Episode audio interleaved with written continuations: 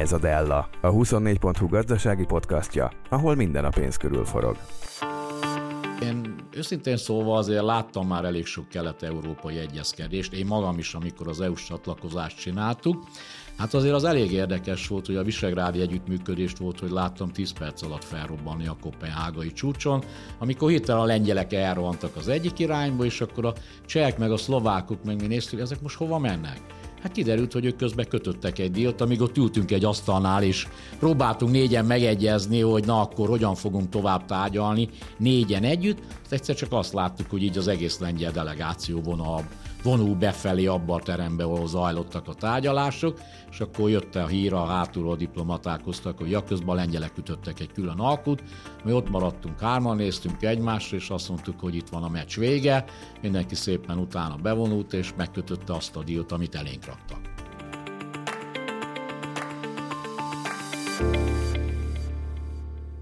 Üdvözlöm a nézőket, hallgatókat, ez a Della 24.hu gazdasági podcast műsora, Baka F. Zoltán vagyok.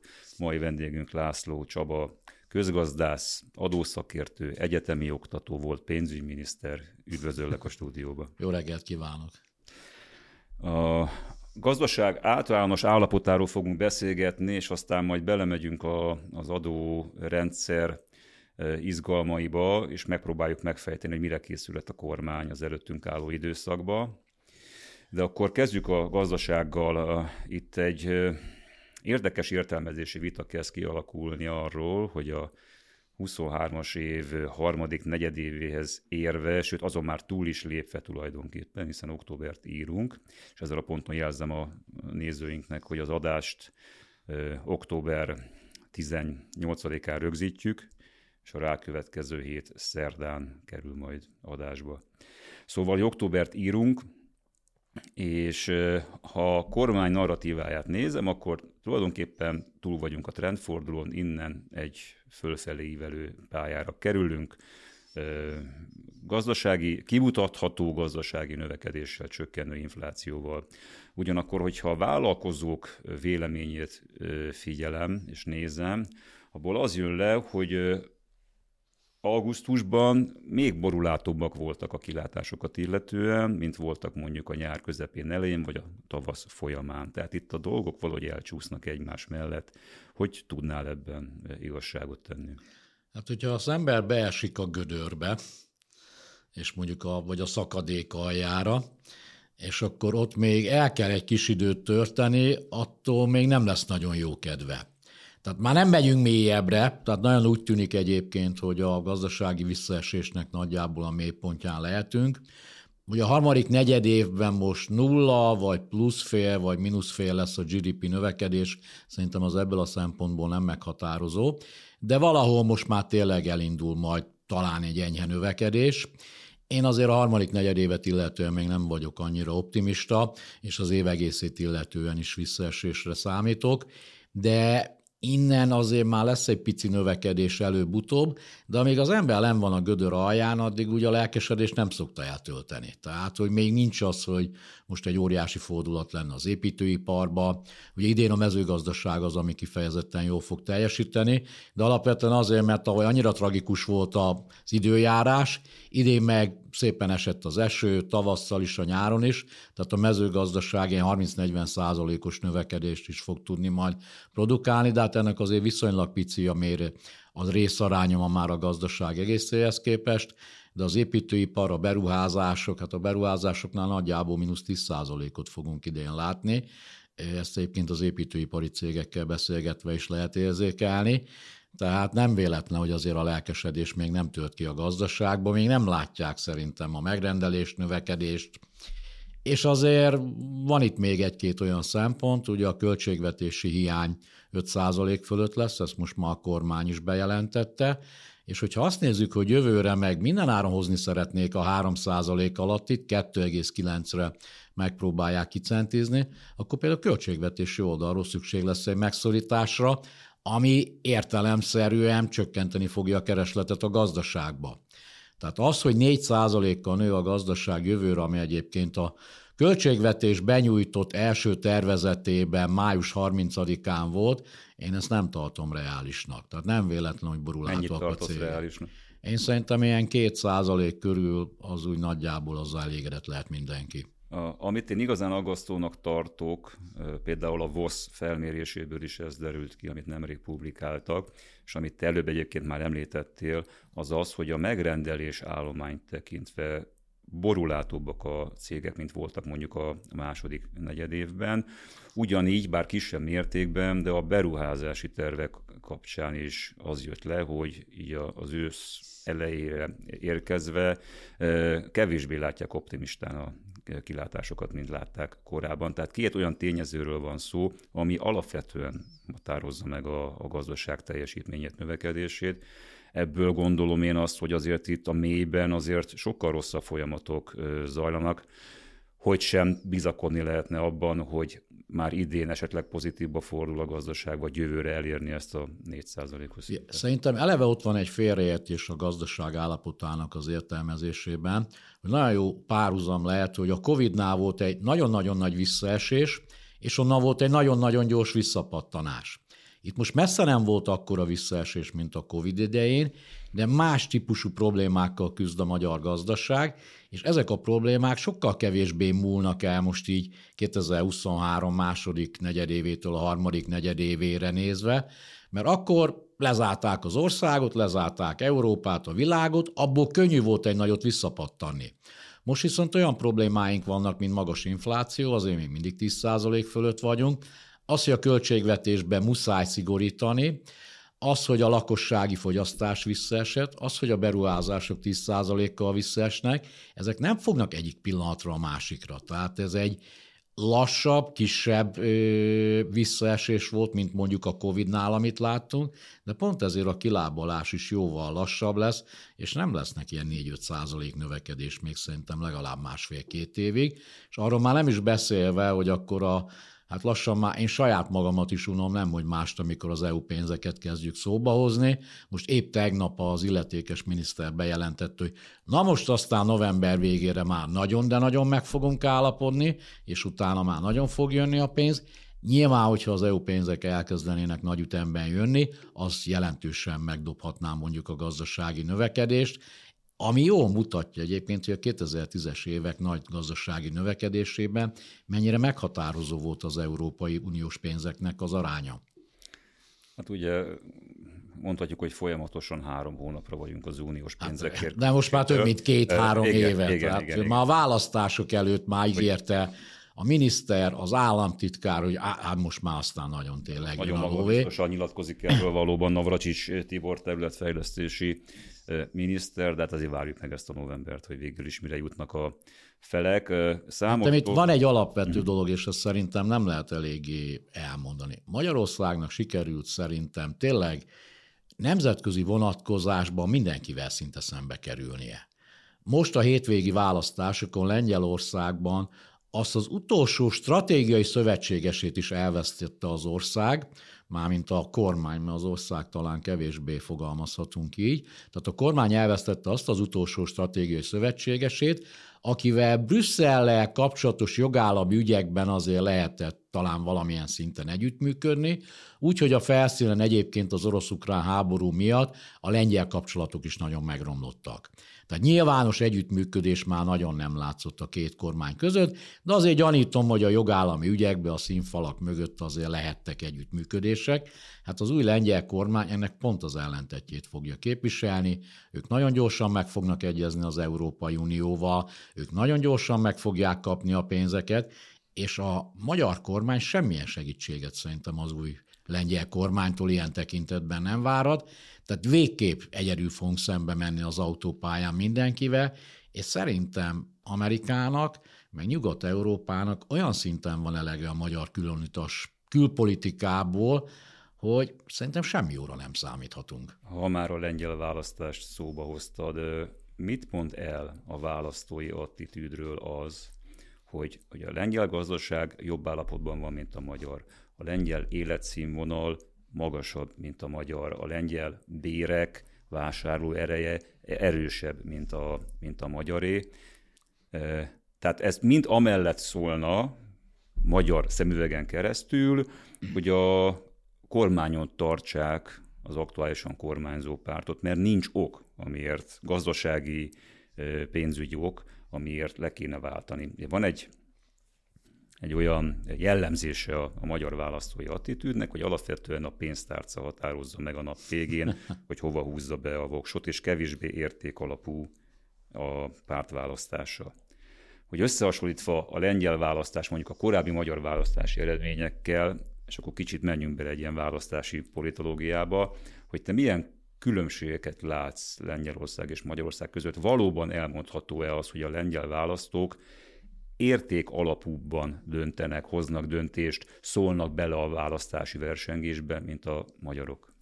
Hát én ebbe az érték alapú sztoriba kevésbé mennék be. Azért van néhány más, van néhány komoly különbség, és van némi hasonlóság a lengyel meg a magyar viszonyok között. Kezdjük a hasonlósággal, hogyha nézzük a második negyedéves GDP növekedéseket az Európai Unióban, akkor mi vagyunk az utolsó előtti előtti, mínusz 2,3-mal, és utánunk a lengyelek vannak mínusz 1,6-tal. Tehát a gazdasági helyzetkép konkrétan most Lengyelországban sem annyira rózsás, tehát választás ütemezés szempontjából mondhatnám, hogy a mostani lengyel kormánynak pekje volt, mert pont egy recessziónak a mélypontján sikerült a választást elkapni. Ilyen szempontból a magyar kormány, hát ez részben tudatos, meg részben külső körülmények miatt 2022-ben nem a recesszió mélypontján kapták el a választást. Ez ilyen szempontból egy különbség. A másik, hogy a lengyel belpolitikáról sok mindent lehet mondani, de azért egy dolog biztos, hogy az a fajta szerintem hatalmi arrogancia és korrupciós fertőzöttség, ami Magyarországon szerintem egy nagyon komoly problémát jelent. És ez részben irritáló úgymond a, a pénzek eltűnése. Másik oldalról meg a hatalmi elit egy jelentős részének a nagyzoló életmódja. Ez Lengyelországban nem volt meg. Tehát nem lehet arról hallani, hogy a Kaczynszkinek a sógora, a nagybátyja, a veje, az unokaöccse, jachtot, százmilliárdos beruházást, magántőke alapot, és mindenféle hasonlókat csinált volna. Nyilván ott se teljesen korrupciómentes az élet, mint hogy a világ valószínűleg egy nagy állami cégek vették ezt, ezt, ezt a szerepet, és rajtuk keresztül finanszírozták Igen, de hogy ott is megpróbáltak, meg az állami cégek ott is megpróbálták a médiát például a befolyásuk alá vonni, és egy jelentős része az kormányzati befolyás alá került, de például még mindig volt egy sokkal erősebb független média, mint ami most Magyarországon, ha az összes független médiát összeadom, van. Tehát ebben a tekintetben a lengyel hatalmi szerkezet szerintem kevésbé volt kiépülve, és kevésbé volt talán irritáló, ami azt gondolom, hogy egy választáson sokat számít, hogy végül is a lengyeleknél volt sokkal inkább független sajtó, és hát azt lehetett gondolni, hogy ezért a lengyel kormánypártok talán könnyebben meg tudnak maradni, de nem volt elég. Láthatóan ott például az egyház körül is sokkal nagyobb egyébként a, a vita, mint Magyarországon, és ott az egy komoly kérdés volt, hogy a nyertes koalíció az állam és az egyház szétválasztásának egy sokkal nagyobb szintjét szeretné elérni. Szóval azt gondolom, hogy vannak hasonlóságok, meg vannak eltérések, az biztos, hogy a lengyel kormánynak abból a szempontból pekje volt, hogy a recesszió mélypontján kapták el a választásokat, ez nem szokott segíteni. Az a hatalmi bereszteszkedés, ami egyébként Magyarországon van, az szerintem ma már annyira elős, hogyha az ilyen politológus szakértőket hallgatjuk, hogy szinte már, hát valaki azt mondja, hogy bármilyen feltételek között tud nyerni a jelenlegi magyar kormány, mert annyira egyértelmű hatalmi túlsúlya van, illetve annyira szétszabdalt az ellenzék, de az tényleg egy másik, meg egy még hosszabb beszélgetésnek a tárgy, és ebben nem is talán én vagyok a legjobb szakértő, a... sőt, biztosan nem. Ezzel együtt érdekes, hogy a, amennyire tudni lehet, vagy legalábbis amennyire én utána tudtam nézni annak, hogy milyen témák voltak a meghatározók a lengyel választási kampány során, ott a gazdaság helyzete az kevésbé. Ezért mondtam az érték alapú szempontokat, mert ott alapvetően például az abortusz körüli elég komoly és a társadalmat mélyen megosztó vita került előtérbe, migrációs kérdések kerültek előtérbe, nyilván a lengyelek viszonya az orosz-ukrán háborúhoz is és egy meghatározó téma volt, és ennek árnyékában volt valamennyire képben a, a, a gazdaság, de hogy nem ez dominált a kampányban. Igen, de egyébként Miközben ez... azt mondott, a helyzet a, azért a, nem volt annyira jó, tehát lehet hogy, volt a lehet, hogy nem erről beszéltek a legtöbbet, de a hétköznapokban az emberek érezték ott a recessziót, tehát ez lehet, hogy adott egy olyan alaphangulatot a választásoknak, amiben nem ez vált a központi témává, mert tényleg a migráció úgy, hogy egyébként Lengyelország adta ki az Európai Unióban számszerűleg az elmúlt tíz évben a legtöbb úgymond bevándorlási engedélyt. Ennek egy jelentős része egyébként ukrán munkaerő már a háború előtt, aztán a háború után nyilván, háború megkezdése után ugye rengeteg menekült ment, de nagyon fura módon a lengyel társadalomban ezt nem sikerült egy olyan fajta központi témává tenni, mint Magyarországon. Ugye ez egyébként érdekes a politológiában, sokszor azzal lehet a legjobban riogatni embereket, amihez semmi közük valójában nincsen. Tehát Magyarországon, Budapesten, ahol azért, ha kimegyünk az utcára, elég sok külföldit látunk már szemmel láthatóan is, itt kevésbé volt a migráns téma, meg a migráns ellenesség meghatározó, mint azokban a vidéki kis településeken, ahol évek eltelnek, hogy egyáltalán külföldi turistát látnak, nem hogy egy migráns menekültet.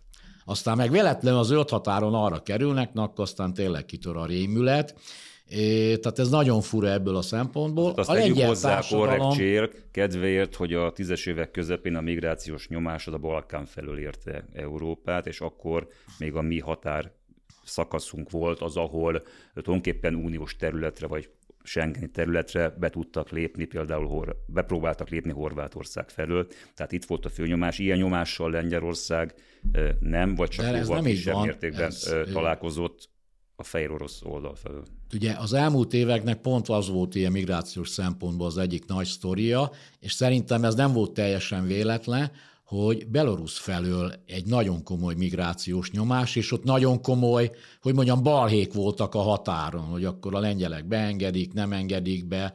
Ugye az Agnieszka Holland, ő egy világhírű lengyel rendező, Franciaországban él, csinált egy filmet, ami pont erről a problémáról szól, és ez a lengyel választási kampány előtt mondjuk két hónappal került a mozikba, és óriási balhé lett belőle.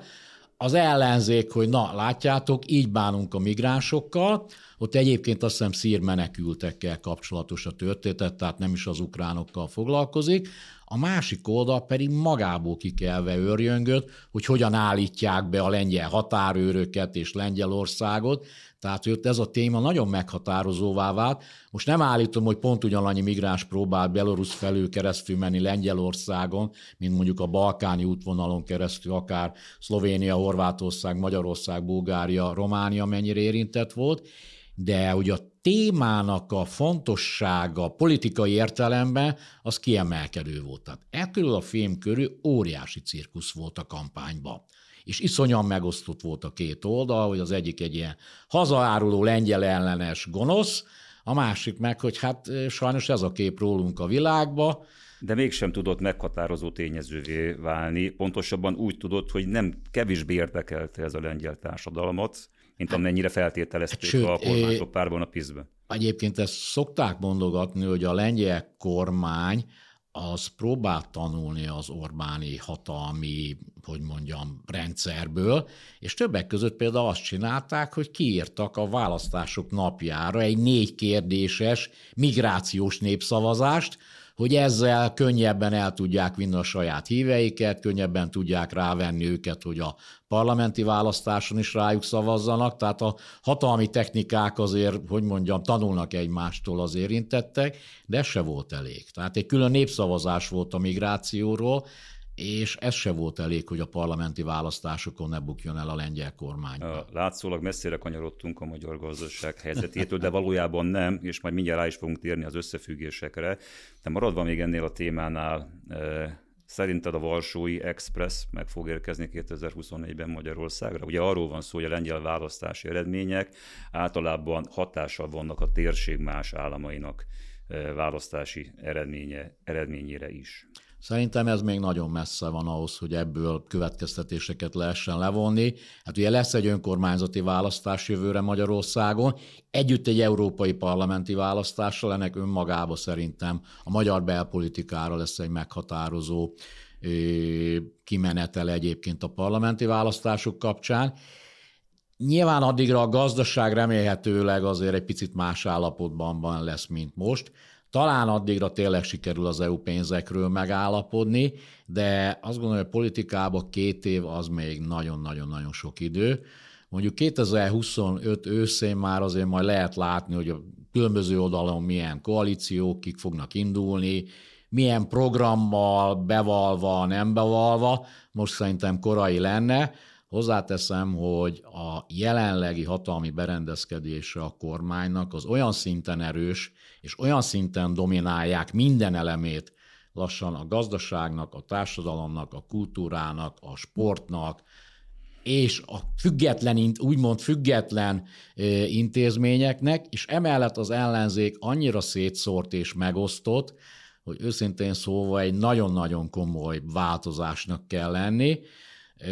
Török Gábor fogalmazott, ő azt mondta, hogy fekete hattyú kell ahhoz, én ezt talán kevésbé mondanám így, de vagy a kormánynak kell olyan hibákat elkövetni politikailag, vagy és, de valószínűleg ez és, és az ellenzéknek kell olyan szinten összefogni, úgy megerősödni, olyan programmal kijönni, aminél azt mondjam, hogy lehet esélye mondjuk egy komoly kormányváltásnak Magyarországon. Az első feltétel többszörösen teljesült. Azért tapasztaltuk az elmúlt pár évben, hogy az Orbán kormány nem volt ura a helyzetnek, ami a, az inflációs folyamatokat illeti, a gazdasági folyamatokat illeti. Politikai hibákat is követtek el, mégis lényegében sértetlenül jöttek ki ebből a helyzetből. Azért mondom, hogy lényegében, mert azért pár százezer szavazó eltűnt a, a kormány oldal mellől, viszont nem jelent meg az ellenzéki oldalon. De most fogom összekötni a lengyel belpolitikát a, a magyar gazdaság ö, ö, helyzetével, lehetőségeivel. Navracsics Tibornak volt egy érdekes elemző mondása a lengyel választások után. Ő úgy fogalmazott, hogy a Magyarország ö, uniós forrásokért folyó tárgyalása az Európai Unióban ezt a folyamatot a lengyel választási eredmény ugyan nem nehezíti meg, de semmiképpen sem könnyít rajta. Ezzel nekem azt üzeni, érdekes módon kapcsolja össze a lengyel belpolitika történéseit azzal, hogy mi, magyarok próbálunk megegyezni az Európai Unióval az uniós források folyósításáról, hogy valamilyen módon mégiscsak számítottak Lengyelországra ebben a vitában, egy harmadik félként, ez pedig másképp nem történhet csak úgy, hogyha közösen vétóznak meg olyan közös uniós ügyeket, lásd az uniós költségvetés bővítését az ukrán helyzettel összefüggésben, ami az én megfontolásom szerint elég távol áll attól, amiről egyébként nekünk beszélni valunk van az Európai Unióval. Tehát, hogyha innen nézzük a lengyel választás eredményét, akkor igazat lehet adni Navracsis Tibornak? Tényleg nem, rosszul fogalmazok. Tehát rosszul látja Navracsis Tibor, valójában meg fog Magyarország dolga nehezülni az Európai Unióban, és a, ehhez kapcsolódó kérdésem, hogy a szlovák választási eredmény, a Robert Fico vezette koalíció fog kormányozni, egy olyan koalíció, amely nagyban hasonlít Orbán Viktor politikájához, ahogy ők intézik a dolgaik a Szlovákiában, tehát be tud lépni Szlovákia Lengyelország helyébe. Na, kezdjük a lengyelekkel.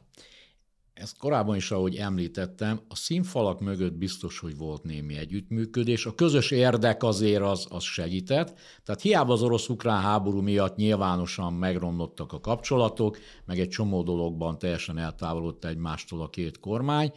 A brüsszeli jogállamisági ügyekben valószínűleg a színfalak mögött volt némi együttműködés. Most Lengyelország az egyik legnagyobb ország, Kelet-Európából egyértelműen a legmeghatározóbb, de európai szinten is egy sokkal fontosabb ország, főleg úgy, hogy mondjuk az amerikaiakkal, a britekkel van egy kiemelt kapcsolata, ez szerintem őket még külön erősíti az Európai Unión belül, ez főleg katonai stratégiai ügyekben jelenik meg ez a fajta együttműködés, tehát őket elveszíteni, mint akár ilyen, ilyen háttérszövetségest, ez szerintem sokkal nagyobb baj annál a kormány szempontjából, amikor alkudozik az Európai Unióval, mint az, hogy Szlovákia, ami 5 milliós, tehát körülbelül fele akkora népességgel rendelkezik, mint Magyarország, és én őszintén szólva azért láttam már elég sok kelet-európai egyezkedést, én magam is, amikor az EU-s csatlakozást csináltuk, hát azért az elég érdekes volt, hogy a Visegrádi együttműködést volt, hogy láttam 10 perc alatt felrobbanni a kopenhágai csúcson, amikor hirtelen a lengyelek elrohantak az egyik irányba, és akkor a csehek meg a szlovákok meg mi néztük, ezek most hova mennek?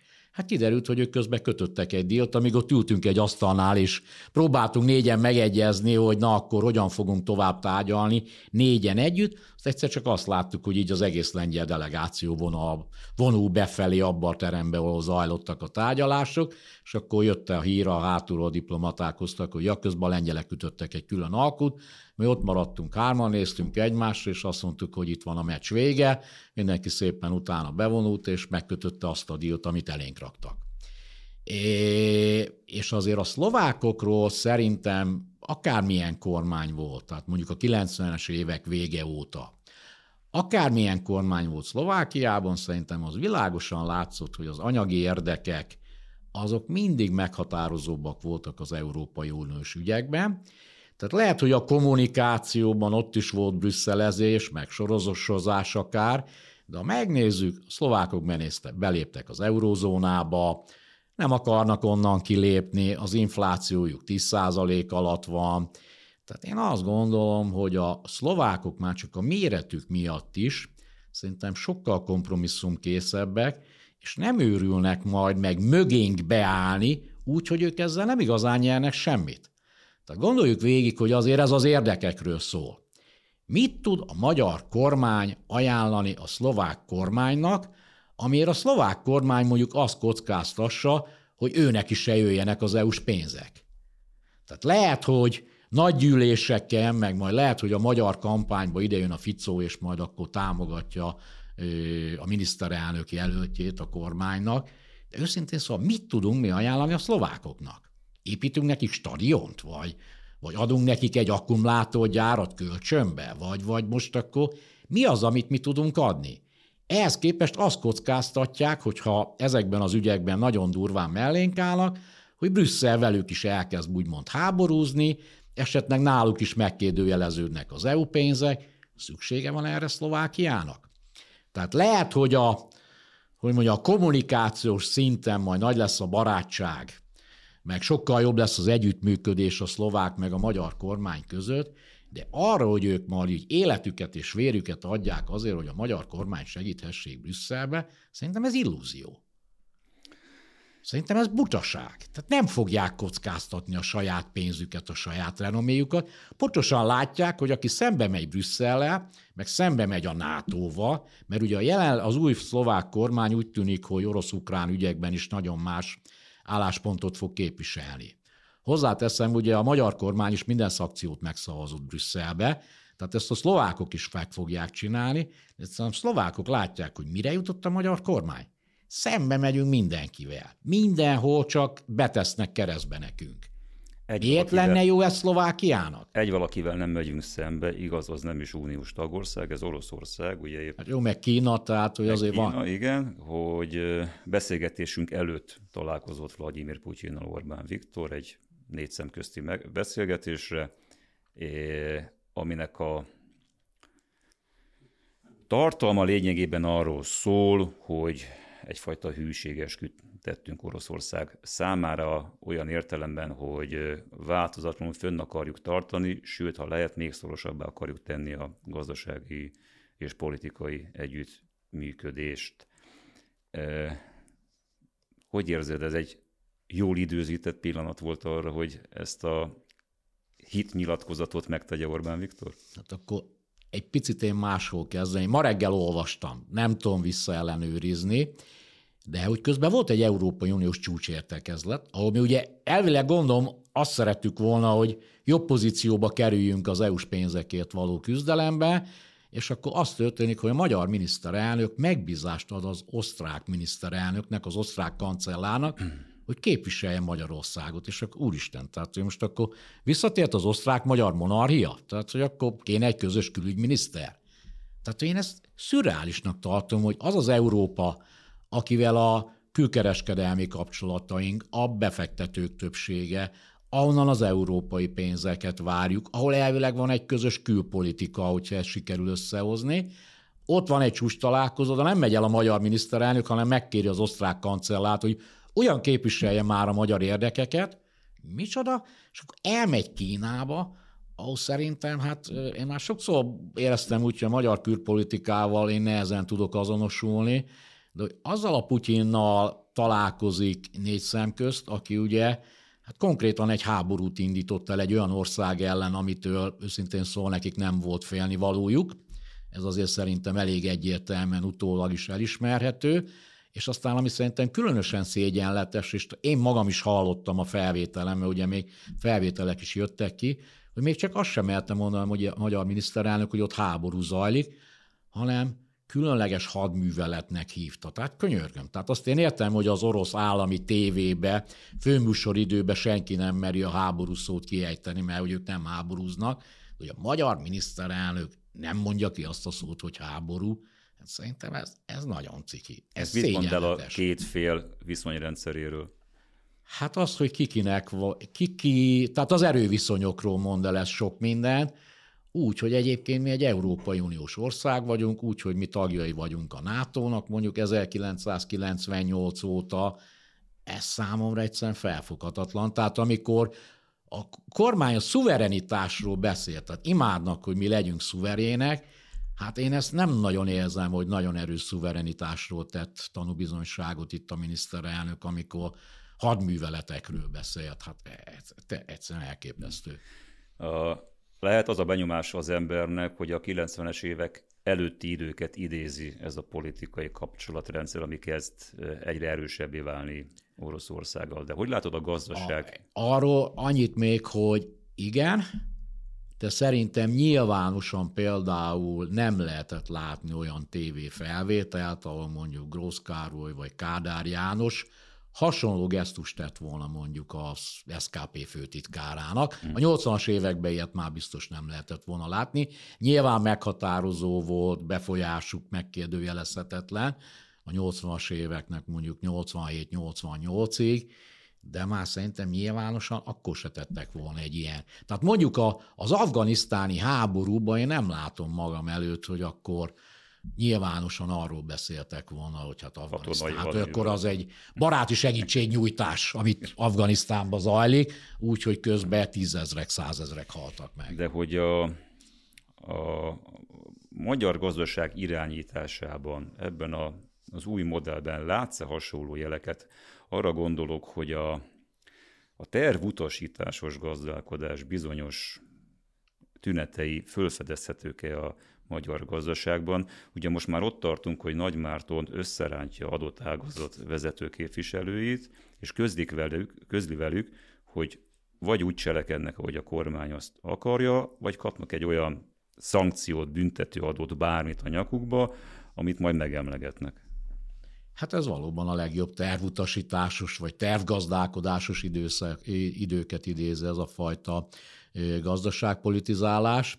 Ugye én már tavaly nyáron, vagy tavaly össze is mondtam, hogy nem tartottam jó ötletnek, hogy az egész gazdaságpolitikai irányítást felforgatták, és abból a szempontból szerintem igazolt engem az idő, hogy folyamatos konfliktus van a főszereplők között, Egyébként szerintem ilyen augusztus-szeptember körül, meg októberben jön rá az őrület az érintettekre, mert tavaly is akkor csináltak néhány olyan dolgot, amit ugye elszállt a forint 18%-os irányadó kamatot kellett csinálni, és most megint augusztus-szeptemberben tört ki az őrület, hogy akkor az egyik ezt mondja, a másik azt mondja. Most alapvetően egyébként bűnbakkeresés zajlik, tehát ez az, ami egyébként idegesíti a piacokat, meg közlik, hogy a pénzügyminiszternek az a magánvéleménye, amit nyilvánosan mond.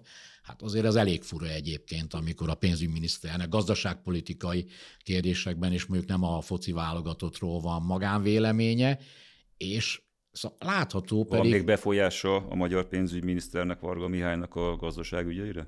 Hát szerintem ezt tőle kell megkérdezni, de feltételezem, hogy igen, mert a más nem a költségvetésé, meg az adópolitikáért még gondolom mindig visel valami felelősséget, bár az nagyon látszik, hogy adóügyekben is beleszólnak a munkájába, de azért azt tudni kell, hogy egy miniszter az önmagában mindig kevés, tehát elvileg a kormány, és ne legyenek kételjeink, azért a nap végén mindig a miniszterelnök dönt. Tehát ez, a, ez nagyon tetszik ez a vita, hogy most akkor a Matolcsi, meg a Nagymárton, meg a Varga Mihály, és akkor ezek oda-vissza, és akkor megy ez a kremlinológia, hogy kiki utál jobban, meg kikivel köt éppen eh, szövetséget. Igen, ezek valóban zajlanak, biztos ezek a játékok, meg ezekről jönnek ki mindenféle plegykák eh, a rendszerből, de a nap végén azért van valaki, aki itt dönt, és aztán ezek a döntések, hogy kit támogatnak, kit nem, ezek meghatározóak, és ez látható, hogy például ez a Nagy Márton féle, hogy mondjam, ilyen agresszív, vagy hogy mondjam, ilyen aktivista fajta gazdaságpolitika, hogy, hogy mi mindent megmondunk, és mi mindent megpróbálunk eldönteni. Ez abszolút a miniszterelnök szájvíze szerint való, és akkor tényleg egyébként ez a kormánynak szerintem az egyik alapvető problémája, hogy ők nem hisznek a versenyben. És értem, hogy az egy nehéz dolog, hogy hagyjuk működni mondjuk a versenynek a szabályait, és hosszú távon ez azt mutatta, hogy az a fajta piaci verseny alapuló gazdaság az sokkal hatékonyabb, mint a szocialista. Ugye ez is bukott meg a szocializmus mondjuk Kelet-Európában. Ők valójában ezt nem tanulták meg, ezt a leckét. Tehát nekem ez nagyon fura egyébként, és akkor mindenféle módszerek, és az a kormány, amelyik úgymond a legtöbbet tette az infláció letöréséért, mondjuk azt, hogy Európában, rengeteg intézkedéssel, ezek kiderült, hogy ezek mind kontraproduktívak voltak ezek az intézkedések, és volt olyan időszak, hogy úgy nagyjából 10%-kal magasabb inflációt sikerült ezzel előállítani Magyarországon, mint mindenhol máshol. Tehát, Kevés. hogy arról beszélni, hogy ezek hatékonyak, ezek a gazdaságpolitikai eszközök, hát ugye sikerült elérnünk egyébként a legrosszabb kombinációt, hogy sikerült egy, magyar infl- egy magas inflációt elérni, majd utána, hogy ezt a magas inflációt valahogy megfogjuk, sikerült recesszióba taszítani az országot, és mind a növekedés, azaz a visszaesésben, mind az inflációban tulajdonképpen növekedésben a harmadik legrosszabbak vagyunk, inflációban meg egyértelműen a legrosszabbak vagyunk egész Európában. Tehát, hogy nagyon sikeresnek minősíteni most ezt az elmúlt egy-másfél éves gazdaságpolitikát, szerintem az elég bátor lenne. Kevés időnk maradt a szakmapolitikai ügyekre, kiemelten az adózásra, de azért kicsit merítkezzünk meg ebben a, ebben a témában is. Ősz van, ilyenkor általában szokott jönni egy őszi adócsomag. A, a második adócsomag. A, más, a kettes számú adócsomag, amit a kormány benyújt a, a parlamenthez. Beszélgetésük idején ezt még nem nyújtották be, de körülbelül te mire számítasz 2024-re vonatkozóan?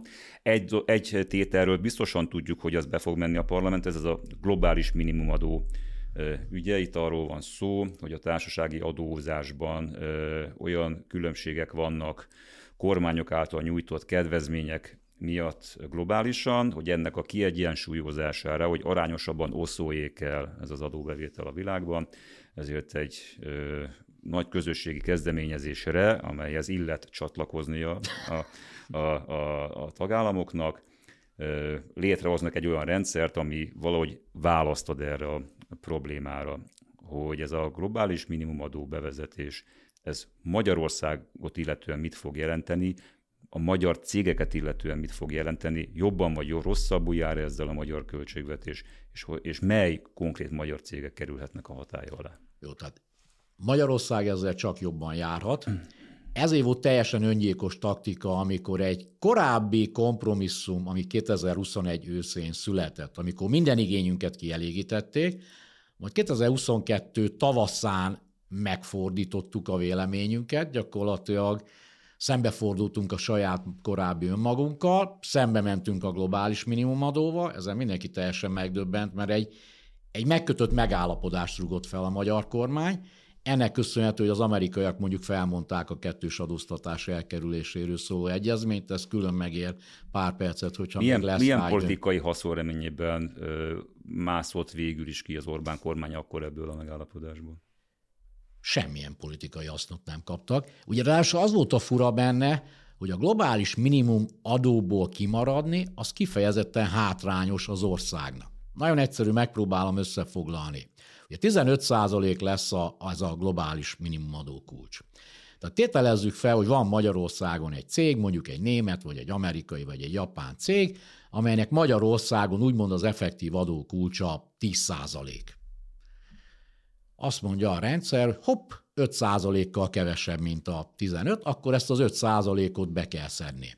És itt ugye két lehetőség van a rendszer alapján, vagy a magyar kormány szedi be ezt az 5% plusz adót ettől a német, japán vagy amerikai cégtől, vagy ha a magyar kormány azt mondja, hogy nekünk nem kell ez az 5%, nekünk ez nem kell, akkor beszedi az amerikai, japán vagy a német kormány. És akkor gondolkodjunk el, a német-japán amerikai cégnek tök mindegy, hogy Magyarországon vagy Amerikában fizeti be ezt a plusz 5% ot tehát ő nekik így is úgy is ugyanannyi lesz az adóteher, viszont a magyar, adó, a magyar adófizetők, a magyar költségvetés eleszik ettől az 5% nyi adótól. Tehát ebből kimaradni, ez egy tipikus, mikor nem az egyik, hanem mind a két lábunkat lőjük le.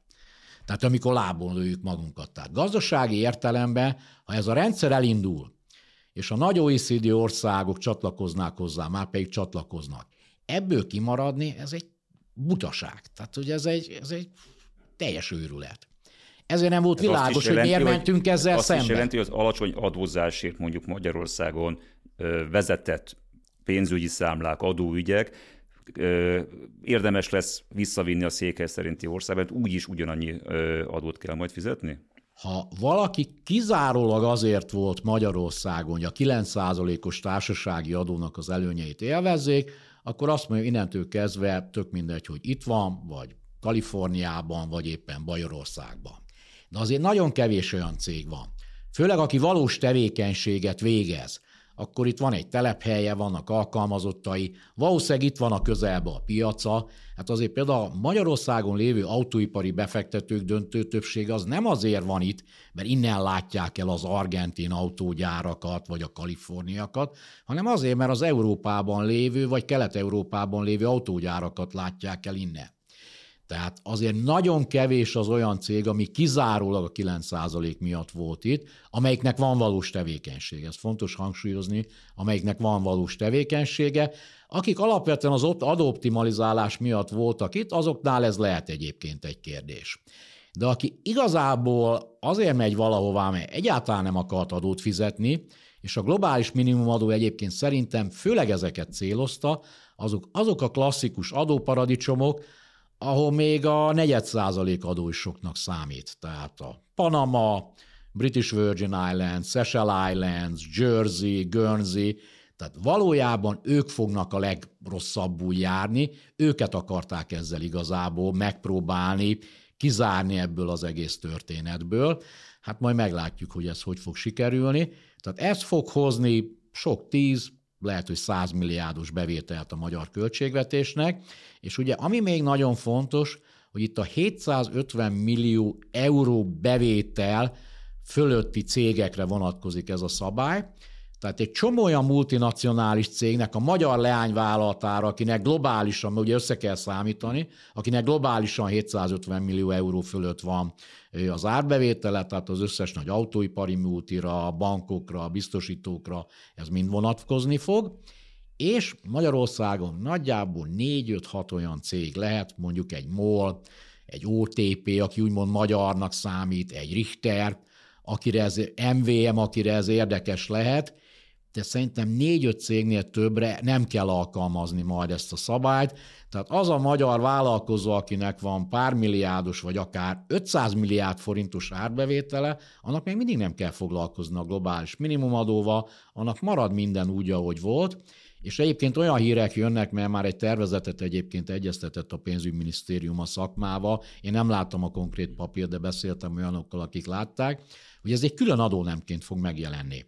Tehát nem is a társasági adóba fogják beilleszteni, amit én egyébként nagyon értek, hogy ez miért jó, mert ez valójában egy társasági adó, de valahogy a két törvény majd nyilván oda-vissza fog egymásra hivatkozni, nem tudom, hogy az egyszerűsíti-e, vagy majd nehezíti a dolgot, de ez egy külön adó lesz ez a globális minimumadó, és akkor ebbe persze majd nyilván az iparűzési adót, az innovációs járulékot. Mert így lehet kommunikálni, hogy továbbra is 9% nálunk a társasági adó, az... csak van egy büntető adó rajta, mert ezt erőszakolták ki.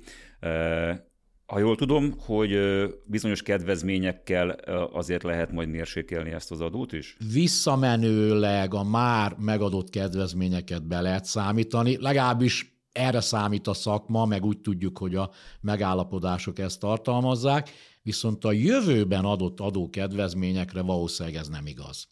Azt lehet kiolvasni Varga Mihály ezirányú nyilatkozataiból, hogy azt is figyelembe fogják venni, hogyha valós tevékenységet végez a, cég, beruház, munkahelyeket terem, tehát ez is valahogy módosítani fogja az adóalapot. Ugye az egész globális minimum adó az egy több éves átmenet. Olyan kompromisszumok kerültek bele, és egyébként az pontosan így van, hogy például, hogyha valós tevékenységet végez egy cég, akkor annak az adataival lehet megint csökkenteni, úgymond ezt a 15 os lehetőséget vagy kulcsot, tehát szerintem nagyon kevés olyan magyar cég lesz, akit ezt érdemben valóban fog érinteni, a globális minimumadó. A multiknál meg sokszor több száz, vagy akár több ezer 10-20-30-40-50 országban lévő lányvállalat konszolidált adatai után derül ki, hogy mondjuk egy magyar Audinak, vagy Bosnak, vagy General Electricnek, vagy a Citibanknak Magyarországon kell-e több adót fizetni emiatt, vagy nem. Ez egy külön tudományág lesz, hogy mennyire bonyolult egyébként a dolog, ez két dologgal lehet még talán egy picit megmutatni, hogy ugye különböző számviteli rendszereket kell majd itt konszolidálni, tehát lehet, hogy egy cégcsoporton belül lesz olyan, aki amerikai számvitel, vagy IFRS szerint, vagy magyar szerint, de akár Magyarországon is vannak olyan ugyanabba a csoportba tartozó leányok, akinek az egyik leány az magyar számvitel szerint könyvel, a másik IFRS szerint könyvel. Tehát 18 hónap lesz egyébként 2024. december 31 után, hogy nemzetközileg konszolidálva megcsinálják azt az adóbevallást, ami alapján majd lehet tudni, hogy Magyarországon többet vagy kevesebbet kell -e fizetni, vagy Amerikában, vagy Németországban, vagy Japánban.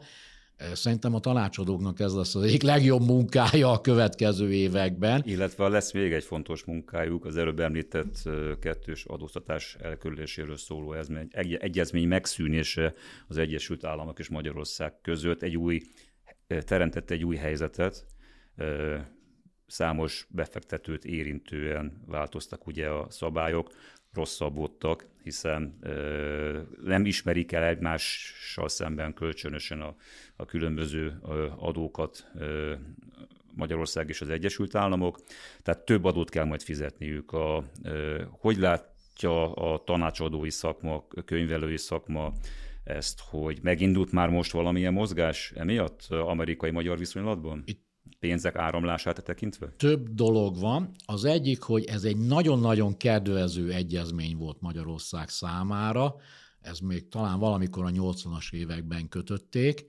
és erre az egyezményre épülve Magyarországon van több tíz, vagy akár több száz olyan cég, aki tulajdonképpen ennek az egyezménynek a kedvező hatásait valélt, ezek nagyjából ilyen plegykákat, amiket hallok, ilyen nagyjából 100 milliárd forintnyi extra bevételt hoztak a magyar költségvetésnek.